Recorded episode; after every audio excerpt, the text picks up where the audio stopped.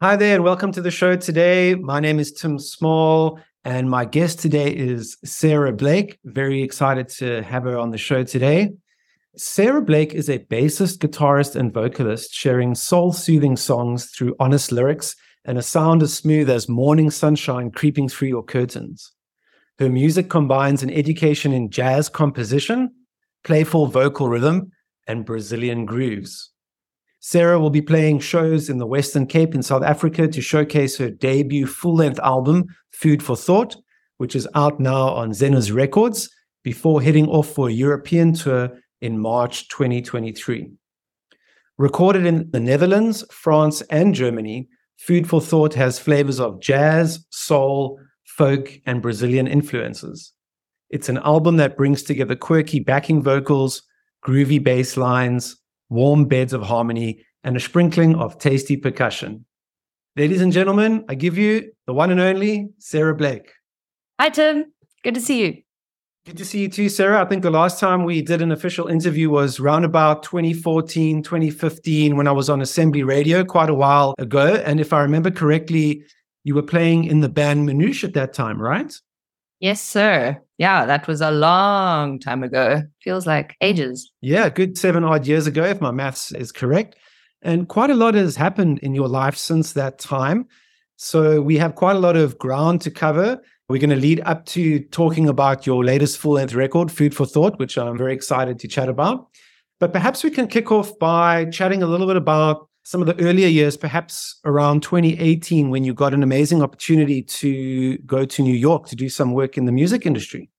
Yeah, well, I think at that time I was in Manouche for about six or seven years or something around that time. And we reached a point where it was either like go full in and try and make it a thing, or all of the band members would kind of just decide that this is it. It's not really happening as much as we thought it would. So we gave it about six months. And then in that time, I looked for different schools that I could go and further my studies at in the States because I have an American passport. And we gave it the six months and just decided that it would be better if we just like end the band with a bang. We had a final concert at the Bijou in Cape Town and it was awesome. And there were no hard feelings between the band members. And I think a couple weeks after that, I first had a tour in Europe for three months. And then I headed off to New York with a double bass, an electric bass, a ukulele bass, and a small hand luggage bag. so it was quite the experience. I'm originally from Noordhoek, so being in a big city like that was quite the culture shock. And I learned many life lessons as well as many musical lessons. I ended up going to a school called The Collective, and it was quite a small school on Sixth Avenue, but all very hands on lecturers and you learn different aspects of the music industry and you basically just immerse yourself as one does in the New York scene. And then in 2019, around I think it was June, July, I got a phone call from my sister saying that my dad had to be taken to hospital and that he had a mass on his kidney. So in August, I ended up coming back home to find out that my dad had cancer. And like that time of my life, there was a lot of stuff going on because it was difficult for me to kind of adjust going from New York to Cape Town, also with this like feeling and this hectic life moment in my family's life. But it was good that we were all together. Lockdown happened the next year, and my dad unfortunately passed away soon after that in May of 2020. And I ended up writing three songs for him. And that's called The Journey. That was the EP that I released in 2021, I think it is. And it was the story of the beginning, the middle, and the end of his life. So the first song is about all of the beautiful things that I love doing with him and how precious time is and how you need to spend it with the people that you love. The middle song is more of a lullaby, which was written in the middle or in the last week that he was alive, just because I wanted him to go gently into that beautiful abyss and not worry about where he was going because wherever he was or is will be a great place because he's a great dude. And then the last one was written about a month after he passed away. And it was just lots of anger and frustration and all of the emotions that you have to deal with after you lose someone. And I didn't really write a lot of my own music beforehand. I mean, a few songs for Manouche, but I didn't really give it the same amount of time and effort and energy as I did when I started writing for my dad. And it made me realize that it is such a beautiful process for working through certain things or giving a perspective on different situations and how these three songs and also a few of the other songs that I started writing after that connected people in such a beautiful way. I started performing these songs more often as well. And it was such a cathartic moment for me and also, after having a performance, I would start to speak to people, and people would just open up to me about experiences and things that have happened to them and their family members or their loved ones. And I don't know these people from a bar of soap, but there was just this beautiful connection between myself and just humans. And it just made me realize okay, I need to do more of this stuff. Yeah, so I slowly started writing a bit more and kind of paying attention to the experiences that I have in life because I feel like I'm very lucky in the life that I live. I get to experience a lot and I see the world in the way that I see it. I mean, it's just nice to be aware of where you are and what you're experiencing and what's happening. And I ended up at the end of 2021 going to an end of year function and meeting the man who I was put in contact with through my bass teacher, who did the mixing and mastering of my dad's tunes. And we both ended up working on this this company, this music company. And he was busy talking to someone, like having a chat, having his arm kind of like on his hip. And I just stuck my head through the gap in his arm. and I've never met this man before in my life. And I was just like, Hi, how are you? Just really playful and happy and excited to meet this guy because he helped so much or made these songs sound as good as they do. And he was totally taken by surprise. And it ended up being Chris Vader, who is also the co producer and sound engineer on Food for Thought. So, yeah, we ended up hanging out a little bit and talking a lot about music and about different things. And yeah, I went for a few coffees in the morning. And he eventually had to go back to Amsterdam because he's from Amsterdam. And then about two weeks after he left, we still kept talking in the morning around coffee time. And eventually he said, I know that this is a far stretch, but if you would like to come for a coffee in Amsterdam, I will gladly get you a ticket and we can make it happen. So I just decided, screw it, why not? Let's just do that. I have nothing to lose. But I was meant to stay there for two weeks. I ended up staying for six. And in that time, he booked a studio in Germany at a place called Fattoria Musica, which is in Osnabrück. And it's this beautiful studio. It's kind of like this, but like high beam ceilings with oak wood floors and grand piano on the far side, and three different studio rooms and a separate mixing area. And in the middle of nowhere in this farmy town.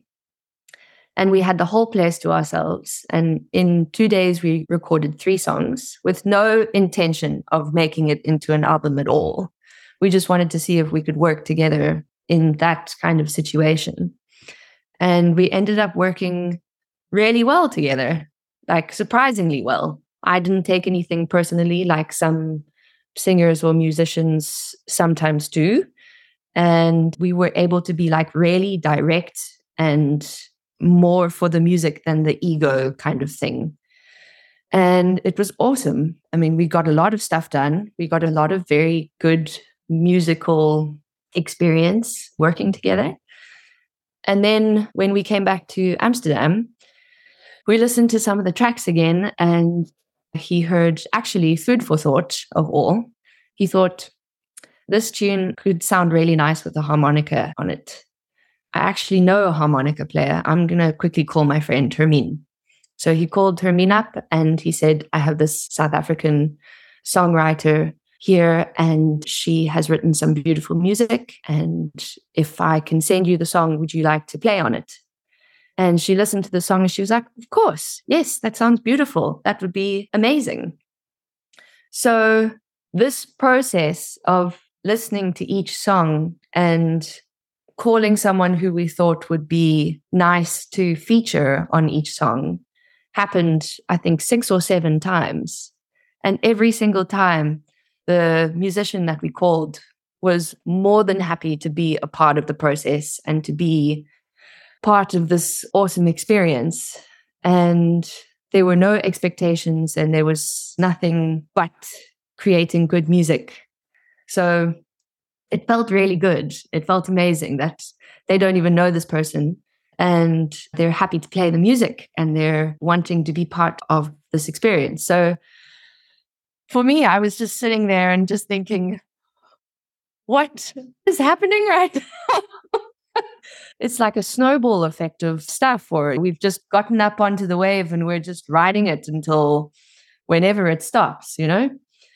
Yeah, so we just kept this process going of calling people or producing it a bit more. In that time, I think I wrote three other songs that are also on the album. And eventually it just became what it was, which was amazing yeah, I think also in that time, actually at this coffee that we got together for, Chris saw a man named Arthur Schmidt, who happens to be the owner of, let's just call it like a summer camp for artistic people. And he owns this thing called Buitenkunst. So he just happened to be walking past serendipitously. And he sat down and we told him a little bit of the story. And he said, Okay, I need to go quickly buy some bread, but I'll come back. And in that time, he looked up my dad's EP and came back and said, Oh, it sounds lovely. Would you like a gig on the 24th of June? And I said, Let me think about it. Yes.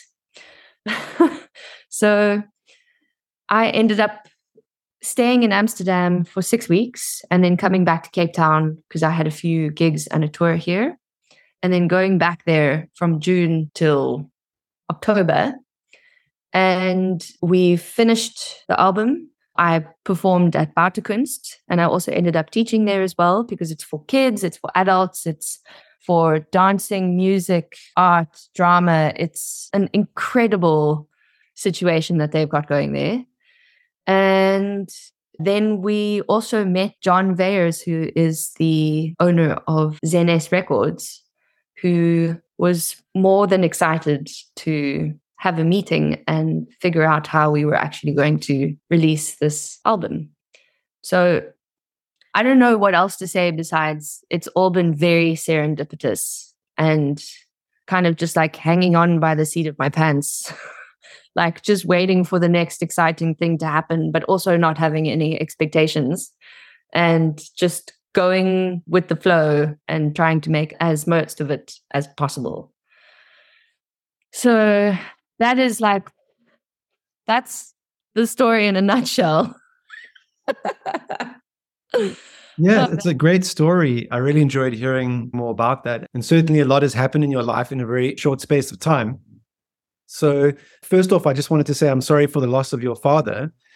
And as you mentioned, he was a great dude. So, if we look at Food for Thought, the album pretty much starts out with that as the title track in the second place on the record. And I was listening to this when I was drinking some tea at the waterfront. I was in a really uh, peaceful environment, having a nice cup of tea at one of my favorite tea stores. And I listened to this track, Food for Thought. And it was just such an amazing experience for me because it's such a strong song and the production is so awesome that I can see why you called the album Food for Thought because it's just such a brilliant song. So If I'm not mistaken, you have 14 tracks on there. So it's certainly a, a full length. And I'm sure yes. there are many tracks that we could chat about in just a moment. But would you like to tell us a little bit more about the title track? Food for Thought was written, or the idea started when I was sitting on the couch with my mom. And we were clearing out a lot of stuff, as one does, because we accumulate stuff. And she was looking through one of these getaway magazines. And she started saying, You know, your dad always wanted to go on these holidays. He wanted to go to Seychelles or like this five day getaway special in the bush, you know, insert special here kind of situation. But we never really ended up going for some excuse or another. And it just made me think that you have to take advantage of whatever you feel like you want to live the life that you want to live. You're always concerned about this bill or that expense or this thing, or there's always something that's going to stop you from saying yes to something that really makes you happy or that you think will make you happy. And it's not saying that you have to spend lavish money on a holiday, but it just means that you have to be a bit more present in terms of what you want or how you want to live your life. Yeah, the opening words are let's do more than fantasize over holidays and magazines. So let's just do the stuff that you want to do and stop making excuses about it in a nice way. Awesome. And in terms of songwriting for this record, did you write most of the songs yourself, including the lyrics, or did you collaborate with a lot of other songwriters? I wrote all of the songs myself. The only song that I collaborated on with in terms of lyrics is Ainda Penso em Você, which is in Portuguese. And originally the lyrics were in English, but the tune was very Brazilian. And again, I ended up meeting a singer called Lilian Vieira, who also lives in Amsterdam, but she's Brazilian originally. And Chris and I thought that it would be a good idea to see if she could translate the lyrics into Portuguese. And it just fit the song so much better than singing in English because it's got this kind of like, it's just like, it feels good, you know? And she said she was keen to do it. And she wrote the lyrics. And I think in two days, she taught me how to sing in Portuguese. I've never sung in Portuguese before. And then while we were practicing, I sang one verse and then she sang the next. And then we ended up singing the chorus together. And I was like, You need to sing on the album with me. And then she said yes. And now she's on the album. So, yeah. Yeah, well, it's amazing that you learned Portuguese in such a short space of time. And that track on the record is certainly a standout track. I was actually driving in my car when I heard that track for the first time. And I was like, wow, Sarah's really breaking boundaries on this record. It really brought a smile to my face. I guess I smile a lot when I listen to this record, as I'm sure all the other listeners will too. But there are one or two tracks I just wanted to chat about because they're just so interesting from a lyrical point of view. The first one is called Addicted. And if I'm not mistaken, it's about just being addicted to using your cell phone, which is something that we can all relate to. And it's just such a fun song. And yeah, when I heard it for the first time, I thought, wow, people are really going to like this one because it's so relatable. It's so fun and it's so clever and quirky too. So yeah, maybe you can just chat about that track for a moment. Yeah, well, I mean, I'm totally addicted to my phone, which is terrible. And I was trying to think of how I could make a tune about it, but not make it so obvious that I'm talking about my cell phone immediately. So I kind of play with the idea that it's this partner or this relationship that you're in that you don't like anymore, but you can't get rid of this person or this thing because as soon as you do, then you miss it. And it's like this toxic give and take or like take and take of your time and your energy. And your friends don't want to be around you anymore because this thing is just taking all of your attention.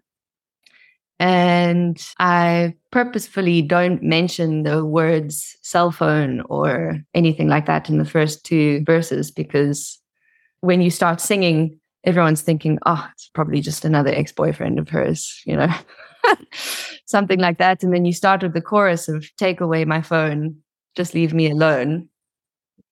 And the fact that it's so fast and so upbeat and just like rushy is also the fact that whenever you're looking at this thing, it takes so much of your time and energy, and it's just too much going on. And I dig that tune. I think it's so much fun. And the times that I play it live, people just laugh because it's funny, but it's also like, mm, okay, she has a point there. Maybe we should think about it, which is also, I mean, food for thought, you know?